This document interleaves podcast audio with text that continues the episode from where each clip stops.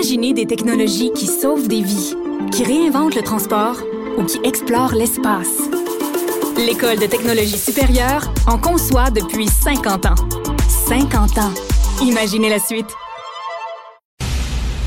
Il y a des gens derrière dont l'intention est carrément de renverser ce système-là. Luc la liberté. Contre, pas une refonte du système. On est contre le système, point. La rencontre La Liberté, Martineau.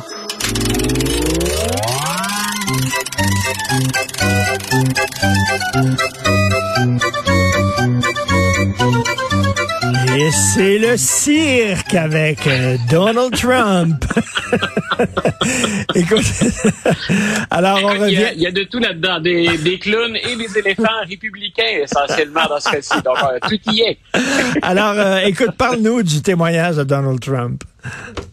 Euh, écoute, M. Trump hier a fait, euh, on en avait parlé hier matin, il a fait ce qu'on n'attendait pas forcément de Donald Trump, mais qui est tout à fait logique quand on le connaît puis quand on fait le point sur la situation.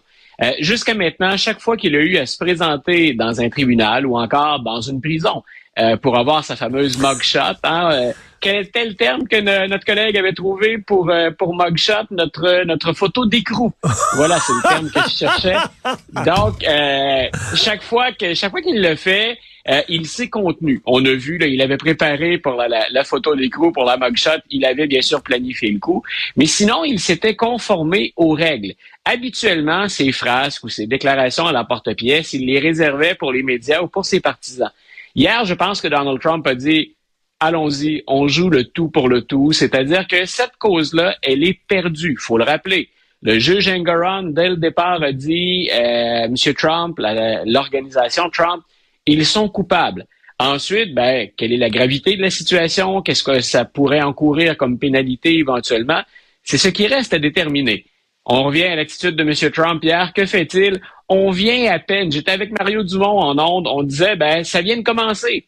Et ça n'avait pas commencé que déjà on suspendait les travaux. Le juge Engoron qui exigeait des avocats de M. Trump, ben faites quelque chose. Maîtrisez votre client. On n'est pas dans un rassemblement politique. On n'est pas en élection. On est dans un tribunal. On est dans une cour.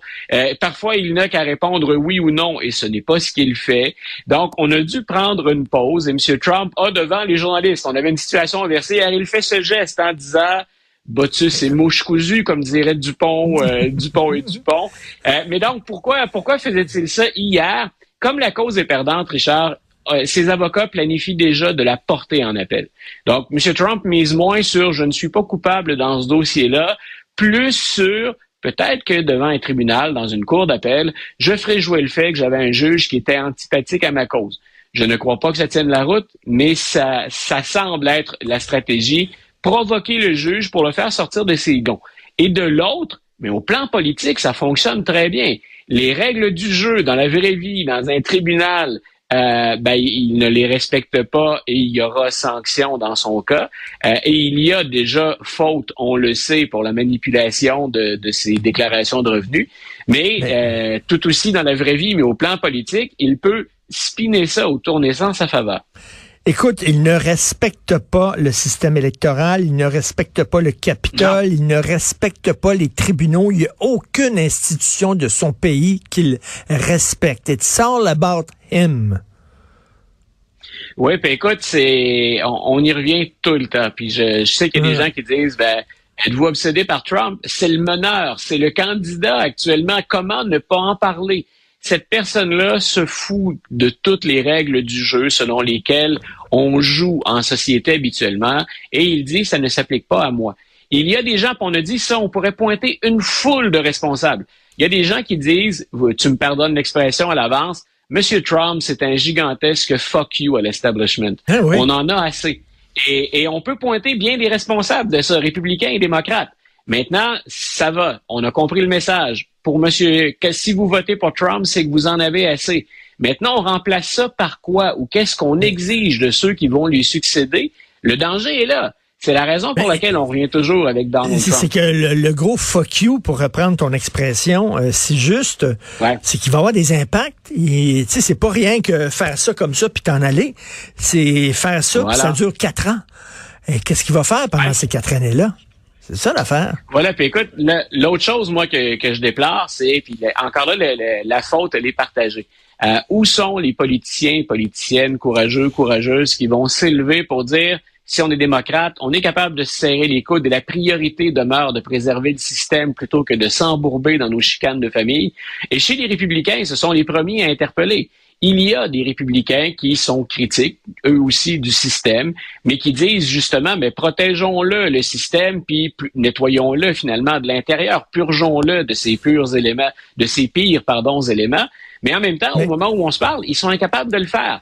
Même une candidate que j'aime beaucoup, que je vois pour les républicains, quand je dis j'aime beaucoup, je pense au plan stratégique. Quelqu'un qui pourrait euh, s'imposer chez les républicains, Nikki Haley, elle est comme pas le choix. Elle joue encore de manière très, très prudente pour éviter de, condamner trop férocement euh, Donald Trump parce qu'elle a besoin de ses électeurs. Mais il y aura éventuellement des prix, un prix à payer si on ne trouve pas le courage nécessaire de dire on, a enfreint les règles parfois, mais là, on, vient de franchir une limite et c'est la limite finalement de, la protection des institutions.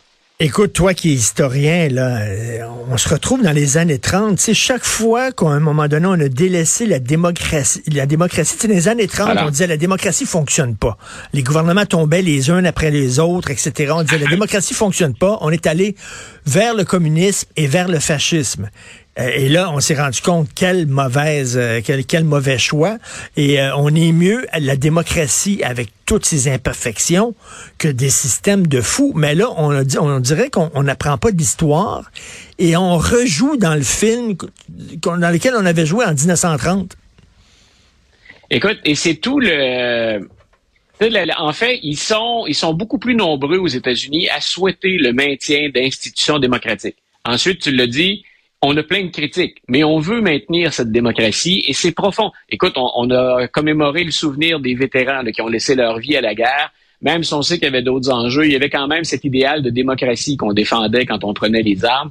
Donc, il y a des gens qui, aujourd'hui, à 25-30% de la population, ça c'est les statistiques qui le disent, on ne prend plus comme priorité la défense de la démocratie. Donc, le 25 à 30% ça ne devrait pas être assez pour gagner à moins que ben, ceux, euh, euh, ceux devant qui on se retrouve, les adversaires, à moins qu'ils soient trop divisés. C'est là où le 25 à 30% finit par être capable de s'imposer, hmm. puis euh, de, de, continuer insidieusement à gruger sur l'intégrité des institutions démocratiques. Mais je répète, ils sont plus nombreux à ne pas vouloir cette dérive autoritaire. Mais en même temps, il va falloir se lever. Il va falloir un meneur ou une meneuse qui va dire à un moment donné, euh, écoutez, calmons le jeu, puis commençons par éliminer ce qu'il y a de pire. On continuera le ménage après. Mais débarrassons-nous de la plus grande menace ben d'abord et avant tout. Mais il est où ce politicien, cette politicienne-là qui va dire là, hey, on est tous des Américains, là, puis on tient nos institutions, puis il faut défendre la démocratie et tout ça. On l'entend pas, cette voix-là. Écoute, on l'a eu en 2020, puis on pensait que c'était temporaire. On en a parlé hier, c'était Joe Biden.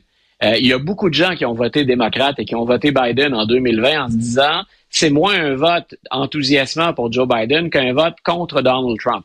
On a eu une élection avec un taux de vote record, mais euh, même si à la fois Trump et Biden ont fait mieux que par les années précédentes, on avait quand même presque 8 millions de voix de plus pour Joe Biden.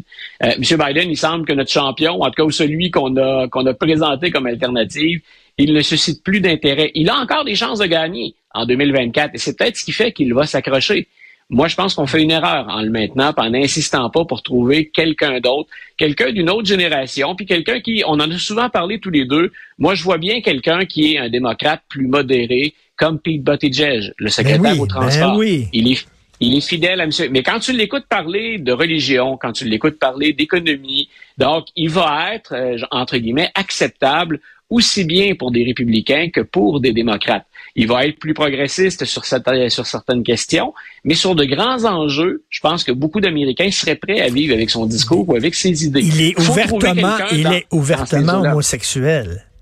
Est-ce qu'ils sont prêts, les Américains, à ben voter pour un président ouvertement homosexuel qui vit avec un donc gars? Je parlais, je parlais de, de, de, ses idées, de ce qu'il avançait en 2020 quand il a, quand il a affronté Joe Biden. Je suis d'accord avec toi. Malheureusement, 2023, ça va être une donne. C'est pourquoi, en attendant, Puis là, on pourra supputer sur d'autres candidats parce qu'on se prépare en coulisses. Hein? On va pas le dire ouvertement. Moi, j'aime bien la gouverneure du Michigan, Gretchen Whitmer.